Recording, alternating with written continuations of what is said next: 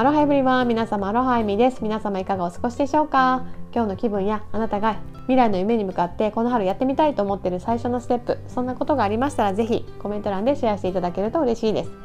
またアロハと一言言っていただけるだけでも大歓迎です。そうやって波動の高い言葉や前向きな言葉を言ったり書いたりして実際に行動に移していくことであなたは最速で夢に近づいていきます。ぜひコメント欄を活用してアウトプットしてみてくださいね。というわけで早速今日のテーマに入っていきたいと思うんですけれども、 Peaceful Cuisine というテーマでお話しさせていただきたいと思います。前回の、ね、お話でご紹介させてもらった包丁グローバルっていうね包丁なんですけど、それをね買うきっかけになったビーガンのねシェフの ユーチューバー の方がいらっしゃって、その方があのやってられるのが Peaceful Cuisine っていうねチャンネルなんですね。でやってられるのはりょうやさんっていうね日本人の方で、以前にねシドニーでねあの料理人をされていて、そこからねあのどんどんビーガンの世界にはまって、ご自分でね本当にクリエイティブなねビーガンのレシピを開発して、さらにねそれをねもう本当にただの料理っていう域を超えてですね、もう本当に 見, 見た目も美しく、そしてねその美しさをねしっかりと伝えれるようなねあの撮影技術とかもねすごくこだわってされていて、もう本当にねアートっていう域にまでね持ってこられている方なんですね。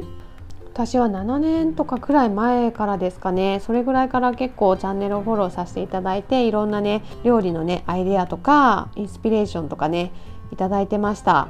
もう本当にねどのメニューもねとに本当に見た目が美しくてね、あの盛り付けもクリエイティブでもう食欲をそそるんですよね。でももちろんねそのレシピも試してみるとめちゃくちゃ美味しくてですね感動するし、まあ、それ以外にもねそれこそね私が包丁を買ったようにそのいろんなね調理器具についても詳しく教えてくれていたりとか、あと動画撮影、私も一時 ユーチューブ やっていて動画撮影のこととかもねあのすごく参考にさせていただいたし、もともとねオーストラリアにいらっしゃったこともあって、その動画をねあの本当にグローバルにね作られてるんですよね。英語の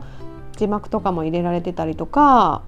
もう私もシドニーに住んでたことがあったのでそのシドニーの話とか、最近はねハワイに行かれたりとかして、なんか海の撮影とかもしてるのかな、なんかそういうことだったり、オーストラリアハワイっていうねなんか好きなものが似ていたりとか、住んでた場所がね一緒だったりとか、なんか共通点もあってすごく勝手にね身近に感じていてですねいろいろ見させていただいてるんですけど、いろいろね今まで見させていただいてたんですけど、本当にねもう完璧な人っていう感じですよね。なんか何でもできて、もう動画のクオリティも高くて、もう世界中にファンがいらっしゃってね、もう視聴回数もねなんかきゅうひゃくまんかいぐらい見られてたりとか、コメントもね本当に世界中のいろいろな人からね、もう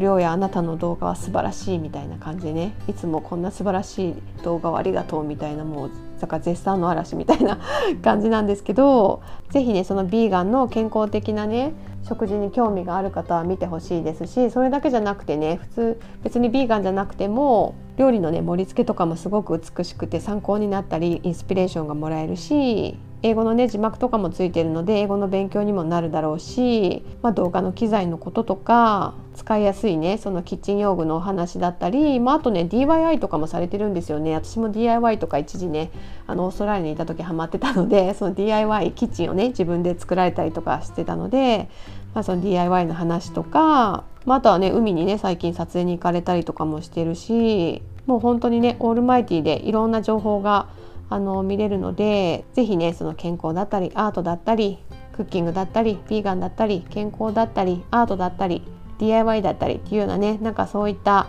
クリエイティブなねことに興味がある方はぜひぜひ一度ねりょうやさんの動画チェックしてみてほしいと思います。もう本当にねこの方を超えるビーガン ユーチューバー は出てこないだろうって言われてるくらいすごい方です